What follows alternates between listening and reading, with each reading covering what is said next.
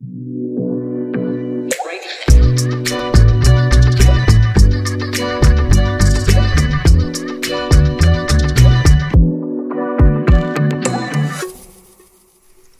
och välkommen till Break It Live. Vi sänder som vanligt från Dobb Studio här på Birger i Stockholm. Och Break It Live sponsras av Nordea och Alminvest. Katarina Andersson heter jag. Våra rubriker kommer här. Exit, tv-serien som alla pratar om och som ger investerarna dåligt rykte. Vad säger riskkapitalisterna själva om finanssvineriet? Anyfin är bolaget som vill rädda oss från att shoppa på kredit när vi inte har råd, säger de. Men är det bara PR-snack? Och ännu mer konkurrens i budbranschen. Mediejättarna ger sig in i leken. Hur många får plats egentligen? Där har ni våra rubriker för den här veckan. Och jag säger hej och välkommen till veckans gäst, Ashley Lundström som är partner på EQT Ventures. Välkommen! Tack! Och välkommen också till Johanna Ekström som är Breakits reporter. Vi ska alltså prata idag, Ashley, om ett bolag som ligger dig varmt om hjärtat. Anyfin heter det. Det låter som att man försöker säga anything och så blir det Anyfin.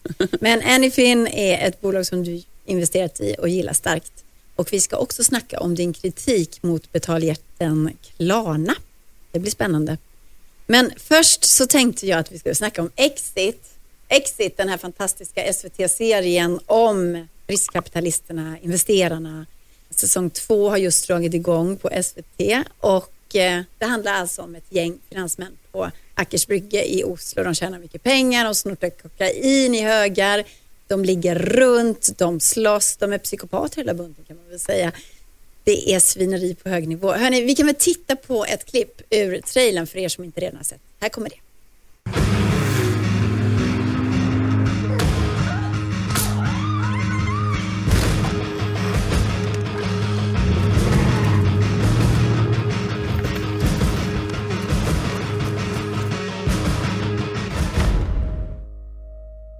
Alltså det är väldigt spännande men det är ju så här, är det verkligen, jag känner så här, jag, jag kunde inte se på den här för jag tyckte det var så det var så mycket obehagligt också, det var så mycket ångest där. Och om man jämför då med Billions som är den amerikanska serien med, med den här Ash eller vad heter um, han? Den hedge fund ja, managern. Den känns ju mycket mer finkammad för den här känns mer som rå hemsk realism som säkert inte är realism.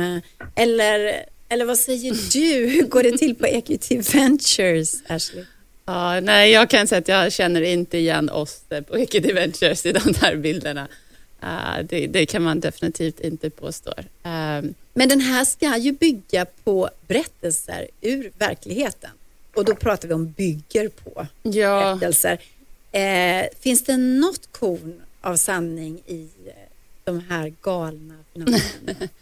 Ja, jag kan säga så här, where there's smoke there's fire. Ja. Det är inte helt liksom, påhittat att det finns eh, extre, extre, så personligheter som är extrema, mm. som vanliga folk tittar på och tänker så här, Alltså, vad, what? Ja. liksom, hur kan man uh, bete sig så här? Måste man vara lite galen för att jobba i den där Exakt, vassa? och det är liksom det, det jag kan komma till att i venturevärlden, saker och ting händer så snabbt och det är så mycket risk och det är så mycket liksom, snabba beslut, snabba pengar. Man måste ha lite is i magen och det är inte alla som klarar av det. Så man, man är nog en liten liksom, ovanligt extrem person mm. själv eh, som jobbar i branschen. Eh, Men du då Ashley, är du också en sån där extrem person? Vad har du för knasiga eh, sidor? Ja, ja exakt. Jag, när jag tittar liksom bakåt, jag har fått ett jättemånga beslut som jag tänker, alltså, hur tänkte jag, hur, vad, alltså, hur tänkte jag där? Det var väldigt vågat. Nu måste du berätta. Ja, men det, det är, det är, en hel del, uh, men som många känner till så flyttade jag till Europa uh, för uh, ungefär nu 13 år sedan. Mm. jag hade pluggat i kemi i USA och väldigt många gick vidare, pluggat och doktorerade och det ville jag inte göra. Så då tänkte jag att men, nu måste jag hitta någon, något sätt att komma ut det här på, mm. på ett fint sätt. Och då flyttade jag till Schweiz där typ inte hade, liksom, visste inte knappt var det var på kartan. Nej. Kunde inte språket. Jag trodde det var Sverige. Ja, men mm, vi håller tyst om den. Eh, Var det så? Alltså, alltså, det är så här, jag ska förklara. Vi tog planet till fel land. Switzerland och Sweden. Det är så här, swe, alltså det är, ja. Oavsett. Ja. Du Men- kom till Schweiz i alla fall. jag kom till Schweiz och så hamnade jag där och jag skulle gå till min liksom, arbetsplats och så hade jag alltså, skrivit ut några kartor för det var liksom innan iPhone. Jag skrev en papperskarta och den var helt fel. Då stod jag bokstavligen i en liten skog utanför Zürich. Själv kunde inte språket. Vad, vad, alltså, vad har jag gjort? Jag har ju Ja. helt tappat bort mig. Det, det här är helt Du visste inte vad du skulle, du visste Nej, inte var jobbet låg. lost. Inget telefon, inget språk, ing, alltså, jag var så här, I was lost in the middle of Europe. Bara, Okej, vem gör sånt här? Vem flyttar hela sitt liv, allting, så här, ja, och, och bara börja om? Mm. Ja, det gjorde jag och det, det, liksom, det löste sig väldigt eh, snabbt. Du hittade till slut jobbet. Och... Ja, det gjorde jag. Det tog, eh, jag fick gå och sätta mig och... Ja.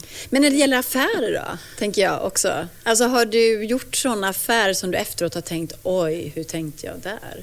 Eller investeringar då menar jag. Ja, ja men man, man, eh, det, man kan prata om sin antiportfolio. Det gör man gärna som en... Mm. Vad är en antiportfolio? Ja, det är de bolagen som man eh, antingen missade för att man liksom, försökte investera och inte kom in eller trodde helt fel om. Trodde Mm. att de, ah, men det där kommer inte bli någonting. Alltså, det, är så, det är så många sådana där.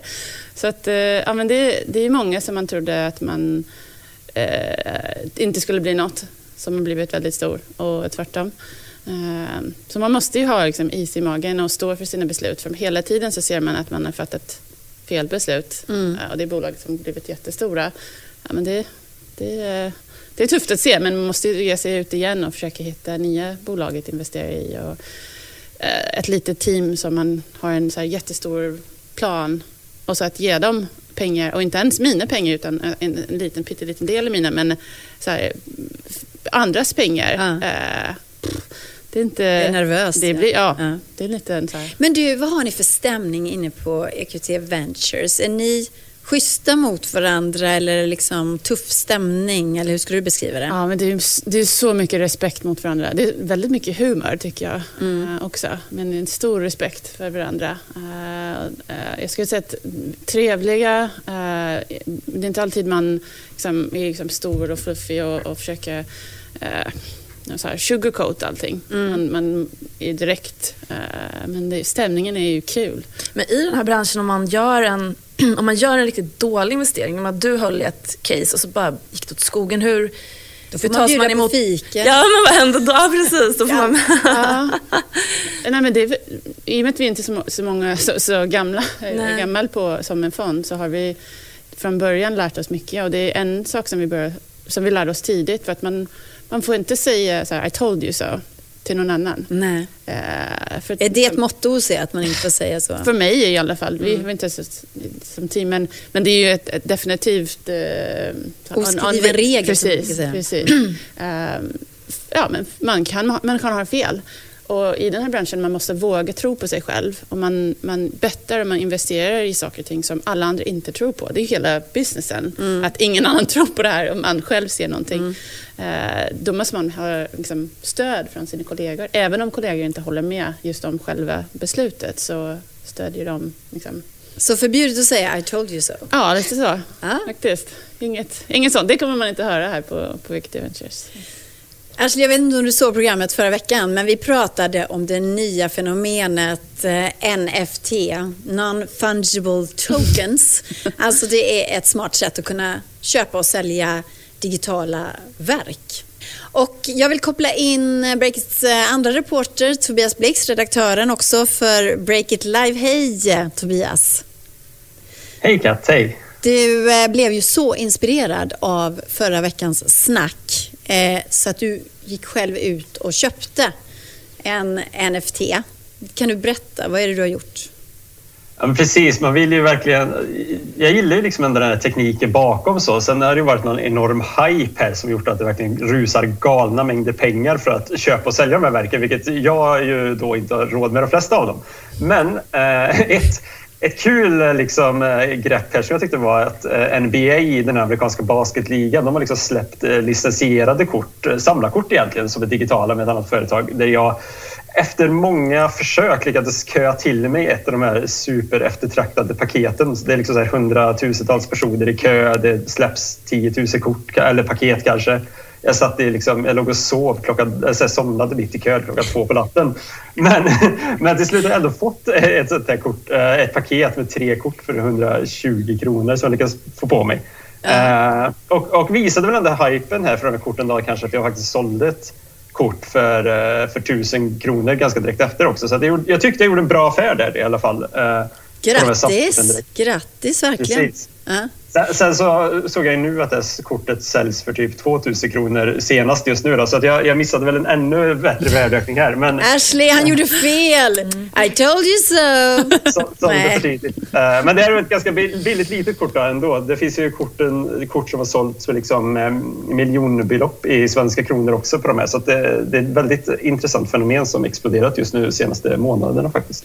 Ja, kul att du är med i den här hypen och kul att du testar som en grävande reporter så att du fattar hur det funkar och sådär. Eh, jag läste också om ett gäng kryptofans som hade gjort så här att de, de hade köpt ett konstverk av Banksy och eh, sen satte de eld på det. De filmade alltihop och sen så eh, sålde de den här filmen då på hur de bränner upp konstverket från Banksy för fyra gånger mer pengarna än vad de köpt konstverket för och vi har bilder på det här. Det brann inte så himla bra under den här, under den här eh, filmningen men eh, de fick det alltså sålt. Varför gjorde man på det här sättet Tobias? Uh, nej, men man ser ju det här som att så här, jag, jag, tycker att det här är, lite, det är en kombination av att ta den här populära eh, figuren, man ska kalla honom Banksy, konstnären och, som gör de här populära målningarna, koppla in det i den här kryptoboomen, NFT-boomen för att liksom kombinera två väldigt heta saker eh, i någon form av stund kan man väl kalla det kanske för att väcka uppmärksamhet och intresse och kunna sälja de här för, för snabba pengar. Eh, de, de själva menar väl kanske att de gjorde det för att inspirera konstnärer och sånt. Men, men man gör ju det här klippet, man kan ju liksom registrera då den här videon kan man säga på blockkedjan för att bevisa att nu säljer vi en unik version av den här videon. Vi kan spåra vem som äger den, hur mycket man har betalat och sånt. Så då får man in det på nätet. Eh, det är inte första gången Banksys verk eh, behandlas på det här sättet heller. Det, det, var väl någon annan aktion med, jag tror kanske till och med samma typ av tavla eller liknande, där de strimlade den under själva... Det var väl han själv som gjorde det va? Ja, men precis. Jag för mig att det var något sånt. Så att, det finns ju en tradition av att förstöra Banksy-verken. Ja, så de gjorde bara som Banksy själv. Jag tror de till och med sa det i början på videon för att annars vore det lite eh, respektlöst att bränna upp en av hans eh, målningar. Men eh, Johanna, blir du också sugen på att köpa dig en non-fungible token? Ja, men lite kanske. Men jag funderar på, är det så här, är det här något som folk tänker att de ska tjäna mycket pengar på nu Tobias? Är det så här, jag vet inte vilken kamera jag ska men är det så här, jag ser inte. Men är det så här, är det här nu, är det liksom nya bitcoin typ? Blir man, är det så här, går man in och tradar på det här? Ja, kan man bli rik? Ja, kan man bli rik? Jag, jag, tror inte det råder någon tvekan alls om att det här verkligen är det man hoppas på. Det är inte konsten göra. i sig, utan det, nej, det är pengarna. Eh, nej, alltså jag tycker personligen det är jättekul om man kan få så här, digitala nya samlar. Jag som har kört mycket Pokémon-kort och Magic-kort, kan man få över det, samlardelen i det till det digitala nu? Med, det tycker jag är skitkul. Men, men det råder ju liksom ingen tvekan om att det är mängder av människor som bara vill göra snabba pengar på att försöka köpa en NFT nu. Och kanske då vissa som hoppas och tror att såklart att de ska vara mycket framöver. Men just nu är det ju en extrem, eh, extrem uh, hype kring detta. Det är jätteroligt, man bara hör hur du har gått igång på det här Tobias. Liksom. Du tar ju inte stopp. Men Ashley, skulle du vilja investera i non-fungible tokens? Ja, det, det, tycker jag faktiskt. Ehm, delvis för att experimentera och se vad som händer nu. För mm. det, liksom, det, här är helt nytt och vi, vi, ingen vet var det kommer att ta vägen. Uh, och jag tycker det är ju liksom kul att vara med när någon experiment är på gång. Men uh, inte helt heller dumt att köpa en uh, NBA-kort. De ska, de ska hålla i, mm, tycker jag. Jag tycker det var fint, yes. det som han hade köpt. ja, men... men det här ordet då, NFTs som vi säger.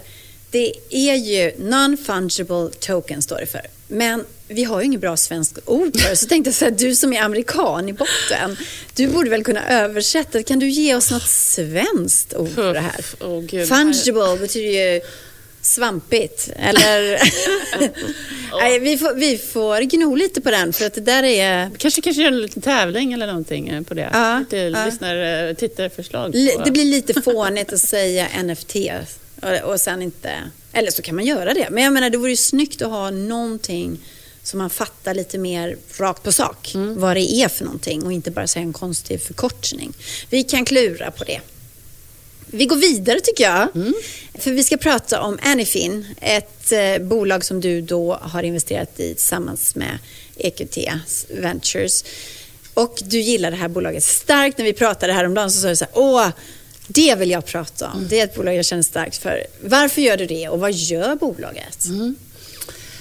Anyfin ligger jättenära mitt hjärta i alla fall för att de vill gör, liksom, de, har, de, vill göra, de vill hjälpa folk eh, liksom, rakt igenom. De vill hjälpa eh, och de vill hjälpa de mest utsatta personer i samhället som inte kanske har just den kunskapen för de inte fick den i skolan eller de inte fick den av eh, marknaden när marknaden pratar om saker och ting. Nu Eh, pratar vi om, från början här så pratar vi alltså om att man har tagit ett lån eller köpt saker på faktura på e-handel. kan, kan vara så. Så man har skulder helt Absolut, enkelt. exakt. exakt. Så säg att man har köpt, köpt någonting på nätet och köpt det på en, en delbetalning. Mm. Ehm, kanske för att man liksom, köpte mitt i natten och kanske blev lite liksom, snabbt och borde man ja, kanske inte ha köpt det. Eller så att man har liksom, inte råd med ett, ett jättestort belopp allt på en gång. Så man måste ju köpa på liksom, uppdelade betalningar. Det är ju inte alls så konstigt. Ehm, ja, alltså, det finns jättemånga anledningar till varför man, varför man köper, Men sen sticker det där iväg och så samlar man på sig en skuld helt enkelt. Ja, Och då exakt. har man ganska höga räntor på en sån skuld. Exakt. Man har ju ganska höga räntor på eh, nästan alla de här ehm, ja, där man köper på, på delbetalningar på nätet. Och väldigt eh, sällan är just den räntan eh, rätt satt. Så just din risknivå, din betalnings... Liksom, kapacitet och så vidare. Den kanske inte matchar just eh, liksom, det du borde få. Eh, och det är lite orättvist att du liksom, är tvungen att betala så mycket i ränta. Kanske där du inte liksom, har råd att betala så mycket i ränta. Du kanske inte ens vet att du betalar så mycket i ränta. Och det är ju Detta viktigt. kan Anyfin Precis, fixa. och det kan Anyfin fixa. Alltså Anyfin, de ger inte ut nya lån utan man tar över eh, befintliga lån som, som man har redan liksom, tagit eh, med en lägre ränta. Eh, och kan de inte erbjuda en bättre ränta, då, går de inte, då säger de så, men då, grattis, då har du en bra ränta, då ska du liksom, ligga kvar på den. Men oftast så kan de eh, ge en bättre ränta. Då sparar man hela den, den liksom, räntan som man inte borde ha betalat. Mm. Eh, Johanna, du har ju tittat på det här bolaget också. Är det en bra bild som Ashley ger här av Anyfin tycker du? Eh, Men alltså jag tycker eh, eh, liksom... ehm, nej men jag tycker så här, jag, jag tänker så här att de, vär- visst, eh, affärs, eller de, vad ska man säga, startup-storyn här är ju att vi, vi hjälper, vi är, vi är de goda och the good guys i, liksom, i hela den här kredit, eh, konsumentkreditbranschen. Mm, för ni har fått mycket bra rubriker för bolaget. eller? Ja, nej, men sen så känner jag samt, samtidigt så är det ju, och visst eh, grundarnas story är liksom, vi, vi hoppade av från Klarna och iSettle och vi, vi vill liksom hjälpa eh, folk, eller många unga som tar lån. Men samtidigt så lever man ju också på krediter. Alltså affärsidén är ju att tjäna pengar på krediter. Och ju mer krediter som folk tar, desto mer pengar tjänar Anyfin. Och det går ju ganska bra för Anyfin. Så det är lite så här, mm, är, är de så goda egentligen? Så känner jag lite när jag, när jag tänker på... Och sen finns ju en annan grej, kanske, du kanske vill bemöta det, men jag tänkte bara också på det här med med bolag som samlar lån och sådär. Att det finns ju en, en kritik och det har ju Konsumentverket lyft att eh, kanske inte blir billigare i längden. För att lånen kanske blir mer ut, räntan kanske blir lägre men lånen blir lite mer utdragna. Och då kanske man, eller då blir det ändå, ändå en högre lånekostnad i slutändan. Ja, precis. Eh, ja, men det, Det var många grejer Ja, än ja. där. Eh, jag kan börja med, med slutet. Och Ja. säga, um, med NFN, poängen är absolut inte att man ska betala mer i slutändan. Utan alltså, anyway you cut it, man ska betala mindre. Man ska spara pengar med NFN och om man inte kan så, så är det ingen poäng att bli, de, de, de försöker inte ens eh, få in sådana kunder. Men eh, den första tanken är ju såklart, man kan undra, okej men tjänar de pengar på krediter? Liksom, är de med, liksom, med i själ, själva problemet? Men eh, krediter är inte en dålig sak i sig. Det som är inte bra är att man tar liksom, lånar pengar man inte har, lånar pengar man inte borde låna eh, och köper saker som kanske inte borde köps på kredit. Mm. Eh, om man kollar på samhället i helhet, det är krediten som, som gör att hela ekonomin fungerar. Alla vi sitter liksom med huslån, billån, bankerna sitter med lån, vi som, som investerar investerar ibland med skuld. Det, det, det är så ekonomin går runt. Annars hade vi inte haft någonting. Annars hade man inte någonstans att bo. Man kunde inte liksom precis, renovera precis. badrummet. Men det är väl när man går överstyr. När man tar lite för mycket lån mm. eller köper någonting som man egentligen inte har råd med. Mm. Och det här har ju legat under granskning nu väldigt länge ja. och den här typen av bolag, också Klarna, betaljätten Klarna och eh, andra lånebolag har ju, har ju utsatts för mycket kritik den, den senaste tiden. Också av Finansinspektionen, Kronofogden och så vidare. Mm. Alltså att det här är ändå ett problem som samhället har, att många skuldsätter sig för mycket och kanske har för låg betalförmåga. Då. Och eh, Klarna fick ju kritik, kritik nu i en granskning i Aftonbladet. Eh, I helgen publicerades den. Mm. Den berättade väl om Ja, men de, de kollade ju på skulden hos Kronofogden ja. och visade att de hade ju kartlagt det och, och visade att eh, eh, skulderna, Klarnas kunder har skulder för en halv miljard hos Kronofogden. Mm. Och det växer ju såklart när Klarna växer och så. Men... Mm. Hur ser du på det då? Ja, och det tycker jag är väldigt tragiskt. Eh, det är väldigt tråkigt. Och eh, jag som amerikan förstår väldigt, väldigt väl att det är väldigt svårt att stå emot marknadsföring. Eh, det är, liksom, det är väldigt smarta människor bakom det som pushar folk att köpa. För du menar Klarnas marknadsföring? Ja, men Klarna och andra som kör samma, samma mm. sak, att pusha för att konsumera. det blir så lätt, det blir så enkelt, det blir så, så smidigt. Delbetala, why not? Man förstår inte riktigt vad man man ger sig in på. Eh, alltså det är väldigt tråkigt att så många hamnar hos just Kronofogden som inte alls hade hamnat där till början. Eh, Men lägger du eh, Klarna, lägger du skulden på Klarna då och deras reklambudskap? Tycker du att de går för långt i dem? Eller? Jag tycker de har en, en, en del av deras, affärs, deras affärsmodell är tufft. Det är ju en, en, en, helhet. De har olika ben såklart och vissa är väldigt, väldigt, man är väldigt tacksam för. Deras checkout är liksom underbart och det smidigt. Men just där de pushar för att folk ska konsumera mera, oftare, lättare utan att förstå vad de tar sig in på. Just specifikt på kreditsidan och förstår att ja, men köper jag de här skorna för 500 kronor på delbetalning, de kommer inte kosta 500. Mm. Men vet du hur mycket de kostar? Det är ingen som pratar om just den biten. Det tycker jag Men vad är det du exakt har reagerat på eller specifikt har reagerat på? Vilka reklambudskap? Så? Men det är ju helheten. Det är, liksom, det är klart det är specifika reklam som man som sticker lite i ögat av mer än andra. Men just helheten, att, eh, att det, liksom, det ska vara så, så casual och ingen grej. Mm. Ehm, det, det, man ska få känslan av att det är ingen grej att köpa lite extra köp, why not? Men ehm, det, det tycker jag man ska ha lite kontext med det. Tog inte Klarna också Greta Thunberg till hjälp för att göra reklam? I, eh, men jo, det, det, var en grej här i veckan då.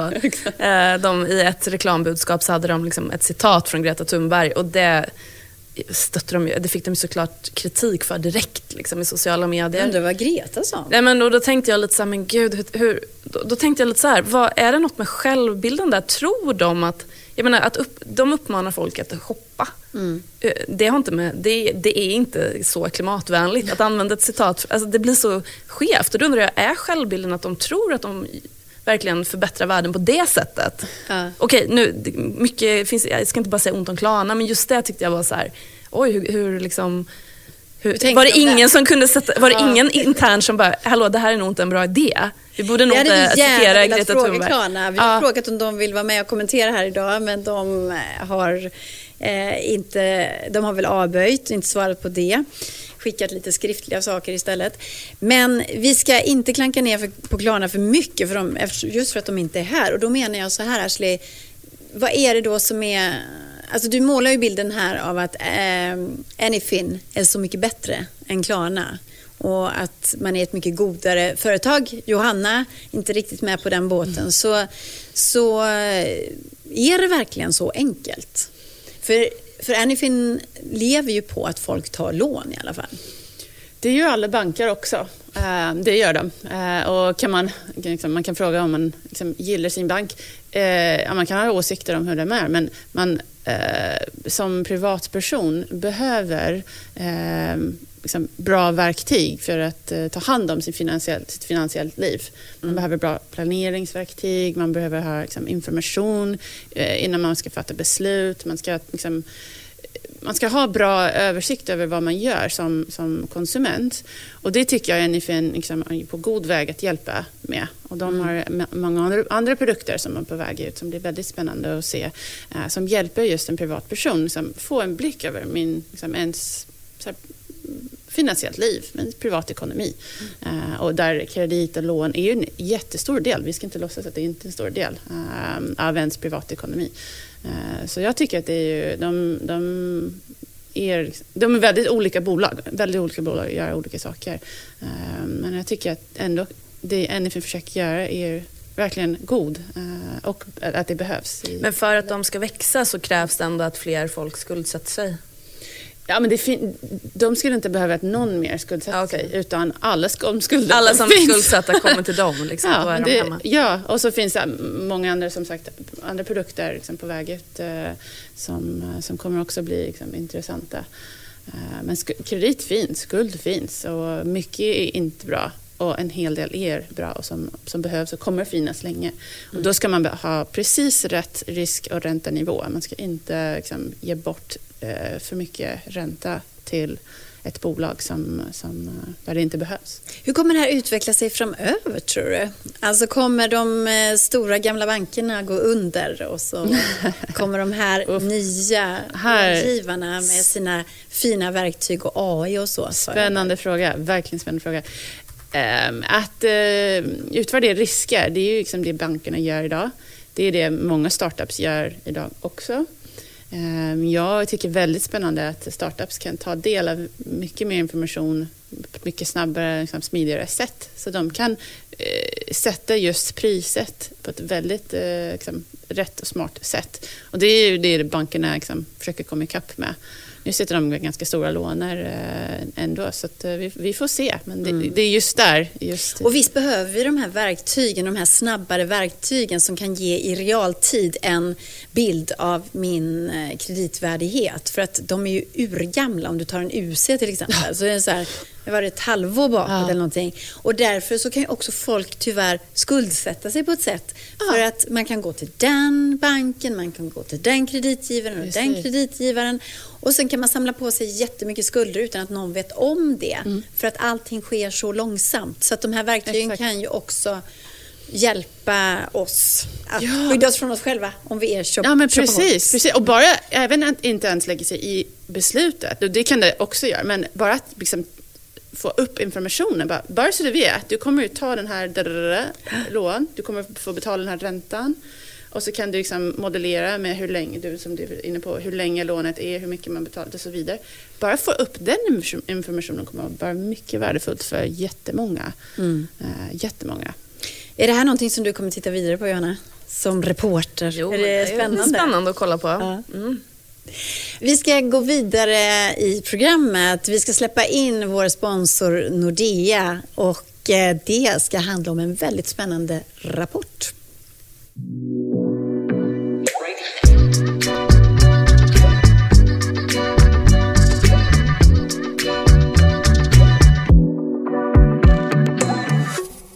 Som ni vet, det senaste året så har vi allihop levt med corona och det har förändrat otroligt mycket i våra liv, inte minst när det gäller hur vi handlar.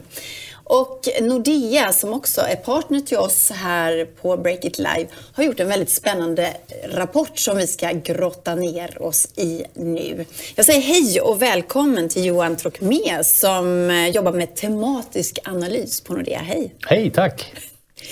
Du, eh, ett år med corona alltså och ni på Nordea ni har släppt en rapport om hur vi använt våra kort. Mm. Det är ju jättespännande tycker jag. Hur har ni gjort den här eh, undersökningen?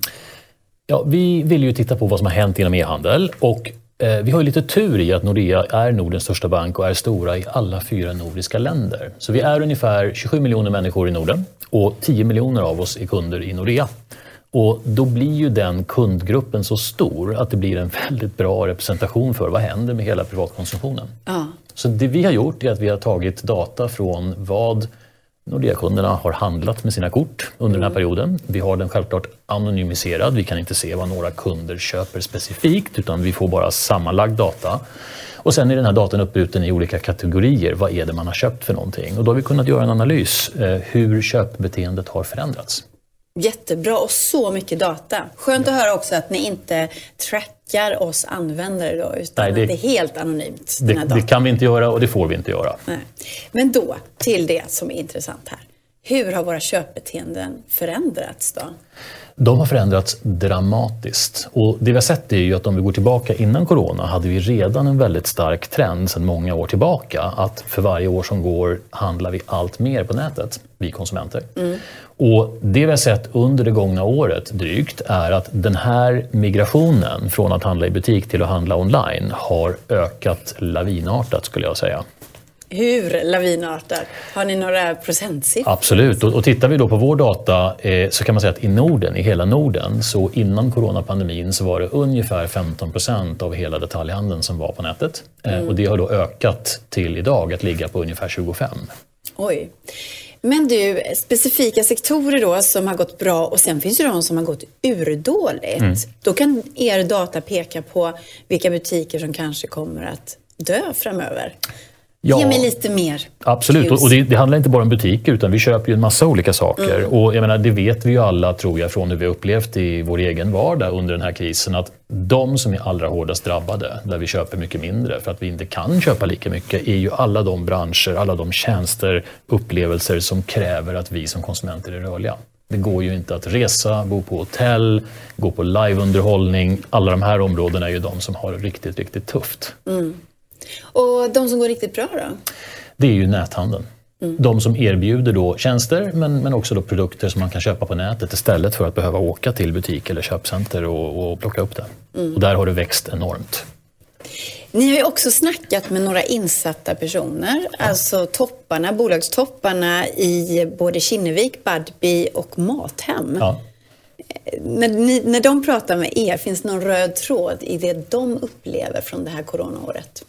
Det gör det verkligen. Och, och, och det bland annat som alla tre har gett uttryck för i de intervjuer som vi har gjort med dem och har med i vår rapport, det är att Tittar man på det gångna året och den effekt vi har fått från covid-19 så är det det har gjort för näthandeln att det har lett till att vi har sett flera års utveckling i att vi förflyttat oss ännu mer från butik till nätet under loppet av ett år. Är det en bra utveckling? Inte för alla förstås. Det beror på vem man är helt enkelt. Jag tror att det enkla svaret på om det är en bra utveckling, om du bara ställer frågan så, är att ja. Därför att det finns ju skäl till att vi handlar på nätet. Det är ju för att det blir en bra upplevelse för oss. Vi kan spara tid, vi kan spara besvär, det kan bli enklare. Vi skulle inte göra det om det inte var så att vi upplevde en nytta med det. Och därför skulle jag säga att ja, det är bra. Eh, sen är det såklart som du säger att en del kommer att behöva anpassa sig. De som inte riktigt kanske har ett erbjudande på nätet som är tillräckligt attraktivt jämfört med det som redan finns. Och för dem är det väldigt viktigt att ta tag i det nu och se till att de faktiskt etablerar sig där därför att annars kommer det bli svårt att fortsätta vara livskraftig och konkurrenskraftig. Men du säger så att de måste anpassa sig. Men är du så säker på att de här förändringarna som ni ser nu under coronaåret, att de faktiskt kommer bli permanenta? Eller kommer vi gå tillbaka för att gå in i butikerna igen till exempel?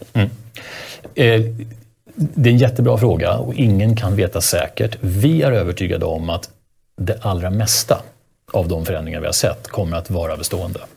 Och skälet är att om man nu har provat på att konsumera på de nya sätten och man har upplevt att det här har faktiskt fungerat bra, vi är nöjda med det här. Då betyder ju det att man behöver övertygas, man behöver få skäl för att gå tillbaka till hur man gjorde tidigare. Det gjorde man ju kanske ofta för att man inte riktigt hade bekantat sig med alternativet. Eller att man var tveksam till, är det så bra som jag skulle vilja? Men kanske då en permanent förändring, det tror du på Johan? Ja, absolut. Johan Trocmé som jobbar med tematisk analys på Nordea. Tusen tack för att du kom till Break It Live idag. Tack för att jag fick vara med.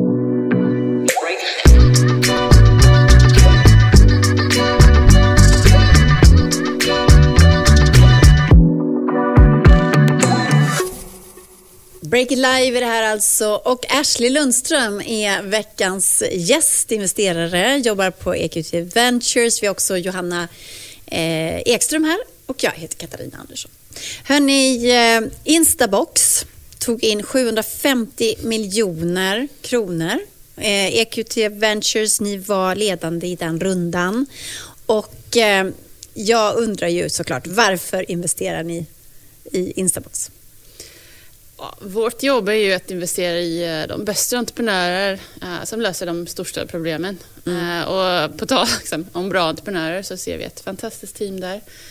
Och stora problem, det är liksom last mile logistics i mm. hela världen. Det är gigantiskt. Bra team, stora problem. Jag vill också säga till dig som tittar förresten att det går bra att ställa frågor till Ashley. Vi öppnar upp för vilka frågor som helst i slutet av programmet. Men först, vi pratar lite mer om Instabox mm. först. Jag hade ju gästen Thomas Backteman här förra veckan. Han går ju in i sin e-boxen som just startar upp nu faktiskt. De första boxarna ska placeras på Södermalm i Stockholm och sen ska man då eh, ja, expandera till Göteborg och Malmö, hela Stockholm. Och är det här en konkurrent till Instabox? Hur skulle du se på det? Mm, Ja, på det stora hela så, ser, så är vi liksom extremt glada att det kommer in nya aktörer. För det är liksom, vi, ska, vi som samhället ska vara extremt glada att det kommer in Ja, samhället aktörer. ja, men du som investerare ja. blir väl jättesur när det Nej. kommer in sånt som är konkurrens? Nej, men om man gräver lite djupare, jag tror Thomas tog upp det också, att det är ju faktiskt inte direkt konkurrenter. För att eh, de tar emot paket från olika som levererar till deras skåp. Medan Instabox äger ju hela kedjan, så de kör till sina skåp. Eh, så de är inte konkurrenter utan Instabox skulle i teorin kunna leverera till, till dem också.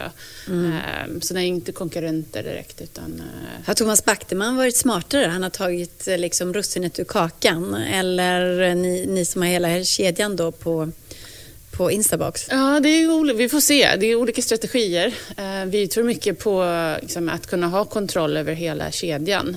Eh, det är till exempel att veta att det finns lediga boxar kanske här på eftermiddag, ja, men då ska vi skicka paket dit och ha lite liksom, bra dialog mellan, mellan... Eh, det kräver ju mycket mjukvara. Um, så det är ju det är därför det är liksom superbra för Instabox att ha den kedjan och ha kontroll där. Men Ja, nej, vi, vi, vi, vi, får se helt enkelt. Du tror på den eh, grejen. Men du sa teamet, det var ett starkt team. Vad är det som gör det här teamet så starkt? Vilka är de? ja, men du, du, du ser där en bild, bild där på, på Lexus. Eh, och, och, ehm, ja, men det är ju ett fantastiskt team, ett team som har varit med i e-commerce förut, som har byggt ju just Instabox de senaste åren. Eh, som har varit entreprenörer även innan Instabox och vet hur man, hur man bygger bolag snabbt. Uh, och just det här teamet speciellt är spännande för att de är liksom matematiker och de tänker kring effektivitet och de kommer till problem som, som liksom ingenjörer. Så hur ska vi lösa det här problemet på ett effektivt sätt? Det är därför det är så spännande med, uh, med just den här typen av, av entreprenör med just den här typen av bolag. Hur mycket använder du det Johanna? Alltså, men jag tänkte typ precis boxar, nej, men jag, tycker, jag, använder, eller jag, jag e-handlar inte jättemycket. Låter som Stefan Löfven här nästan. Men, nej, men, jag, jag, nej, men, men när jag väl e-handlar så tycker jag, för det, det, finns en Instabox ganska nära mig och det går väldigt fort ofta mm. att få paketen till den där boxen snabbare. Min, min upplevelse är att det har gått snabbare än att få det hem till dörren. Mm. Eh, ofta. Och också snabbare än att få det och hämta ut det på. Jag bor väldigt nära Postnord också. Jaha. Eh, men det är ju konstigt. Att... Men jag undrar hur beteendet är. Liksom. Ja. Har kunderna hittat de här boxarna? Faktiskt, ja. svaret är ja. Uh, kunderna älskar dem. Okay. Att, uh, men fortfarande så är det ju faktiskt så att det är ombuden som är mest populära när du ställer frågan till kunderna. Mm. Vad vill du hämta? Vad tycker du bäst om? Då är det att man vill hämta sitt paket hos ett ombud. Det måste ju vara för att man alltid har gjort det. Eller? För det finns väl ingen vits med att stå där och trängas i en ombudslokal mitt i pandemitider och sådär. Mm. Nej, det, är ju, det är ju mycket eh, att förändra sin vana, att få reda på att ah, men, ah, det finns och det är så här smidigt. Och det Instabox ser att börjar folk använda Instabox, ja, men då använder de Instabox väldigt regelbundet efter det. Mm. Eh, men just med att hämta upp från en postombud, det är ju att, liksom, ja, men, att det finns, att det är liksom, pålitlig och det, det är ju det som kunderna upptäcker här på Men hoppas att de ska komma ännu närmare. Alltså att de, man skulle kunna ha utanför mitt hus. Ja. Att våran För det måste ju vara grejen. hade Ja. en sån. Det Men- hade ju varit bra. Men jag tänker så här, jag ser framför mig, men det känns som att det kommer så många sådana här aktörer nu. Det känns som att det kommer stå sådana här skåp och skräpa Ja, det kommer stå överallt. skräpcyklarna. Uff, det hoppas jag inte. Nej, tänken är så här, modellen är att det ska finnas liksom, där det är mest så här, convenient. Så att, kanske till och med inte just utanför din dörr, men kanske just utanför jobbet. Liksom smart. Och kanske du var på väg ut någonstans, så då kan du snabbt byta. Men, Ja, just det, jag vill, nu vill jag hämta upp det någon annanstans. Då kan man byta skåp och hämta ut där. Så det, liksom, det ska vara så max convenient. Eh, eh, och inte överallt, för överallt är inte heller så convenient. Eh, Men du Ashley, det finns otroligt mycket konkurrens här som Johanna förutspår. att Tänk om de här skåpen bara kommer tapetsera stan och, och vi, de kommer hugga ner träd och allting för att de ska få plats med sina skåp där. Nej men det finns ju mycket konkurrens. Budbee, den här e-boxen då, Postnord är också en konkurrens och Best finns det något som heter. Finns det verkligen plats för alla de här bolagen som vill, som vill jobba med leveranser på olika sätt? Ja, men det ska jag säga. Eh, Det finns idag och det är det man inte riktigt tänker på. Liksom, Det går en miljon paket om dagen i Sverige. Det är, liksom, det är miljontals paket som snurrar runt. Och då är de, mm, vi har alla sett, liksom, piled up hos, hos de här postombuden och det, det håller inte heller, liksom, apropå hållbart. Så att, eh, nej, men om vi kan organisera dem på ett smidigare sätt och de ska inte sitta där i ett skåp i tre dygn om inte du ska hämta upp den utan det kanske kan sitta hos en, i någon lager någonstans och sen kommer den precis när du ska. Så då liksom, det kan bli, det kan bli ännu bättre eh, i framtiden istället för att bli liksom bara... Då är det ju bra att ha matematiker med i det här teamet då, som Det- kan det räkna jag. ordentligt. Eller? Men eh, det var ju också så att igår så kom ju nyheten, det här tycker jag var lite överraskande, att Bonnier och Schibsted, du vet riktiga konkurrenter i medievärlden, faktiskt går ihop om ett bolag, ett gemensamt budbolag. Och det känns ju otroligt logiskt. Eh, Vår egen Olle Aronsson, han har ju faktiskt gissat det för, ganska, ja, för, nå- för ett tag sedan att det skulle bli just så. Och nu blir det så. Jag vet inte om de lyssnar på Olle eller om de kom på det själva. Men i alla fall så... Eller om Olle har ju- väldigt bra källor. Liksom. Men i alla fall så är det ju så här, tanken är ju att de här bolagen som ändå kör ut papperstidningar eh, de har ju alltså lastbilar redan. De, har, Precis. eh, du vet, de kan vägarna och så vidare, kedjan är klar. Så det är klart att varför inte också köra ut paket? Det verkar oerhört logiskt. Blir du inte skräckslagen av eh, två sådana jättar som redan har så mycket givet? Ja, nej, men det, är, ju- det är ju givetvis att, att de som redan levererar någonting hem till en hel del eh, eh, hushåll i, i Sverige ska leverera också andra saker. Eh, så det är, ju, det är ju rimligt och det har vi också tänkt på länge. Ehm, nej, men det, är, det är ju väldigt många paket som ska ut så det blir ju nya aktörer som ser just den här liksom, skiftet att um, oj, det finns mycket mer liksom, demand än det som finns för kapacitet. Eh, så det är inte så konstigt. Eh, men samtidigt så är det en väldigt så här, tuff bransch när det gäller marginaler. Eh, och det, skalan behövs. Varumärket behövs för att kunder ska hitta till och förstå liksom vem de, vad de vill och vem de vill liksom, ta från. Så det, det kommer bli många spelare. eh, Och eh, det Finns det plats för alla? Man brukar ju säga så här, the winner takes it all. Gäller inte det här? Nej, I vissa branscher gäller det lite mer än andra. Här tycker jag absolut inte. Eh, eftersom det kommer ju finnas, det finns ju flera stycken. Men jag tycker att det kommer ju också finnas några stora bolag. Eh, så vi kommer ju se konsolidering. Det är bara logiskt att det, att det är liksom fär, färre kanske än det som finns just idag. Vi kanske ser fler, men sen liksom, färre. Eh, men inte bara ett. Men, eh, Men eh, Instabox hoppas ju såklart att bli ett av de bolagen som köper upp andra, antar jag. Men ni finns redan, eller Instabox, det är inte du, men Instabox finns redan i både Danmark och Norge. Så vad finns det för planer på att finnas i andra länder?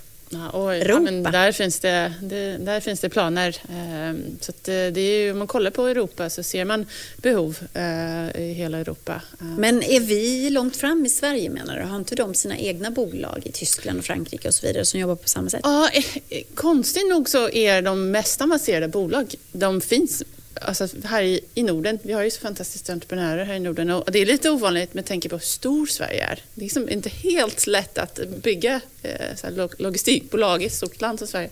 Men kunderna är ju så snabba, e-commerce är ju så utvecklat, e-commercebolagen är liksom så framåt eh, så att de kan ta in och integrera de här mm. bolagen. Så det är en ganska bra så här, hemmamarknad här i Sverige att, att exportera de här bolagen ifrån. Eh, så jag, vi ser mycket fram emot eh, att... Eh, du menar att Sverige kan ta någon slags ledarskjorta i ja, den här branschen? Absolut. Mm. absolut. Det blir export här, även här, i den här branschen. Så inte bara Europa utan hela världen? Why not? Mm. Men, det är ju paket som levereras hem i alla hörn i hela världen. Härligt. Och härligt att ha dig här också, Ashley Lundström från Equity Ventures. Jag vill också tacka dig, Johanna. Det har varit en trevlig session på Break It Live. Absolut. Så vi stänger dörrarna för den här gången. Vi är tillbaka nästa torsdag klockan 13.30. Du kan också lyssna på det här avsnittet som podd om du vill. Den kommer ut imorgon bitti på fredagen. Och eh, vi tackar också Nordea och Almi Invest som är våra sponsorer för Break It Live. Hej då!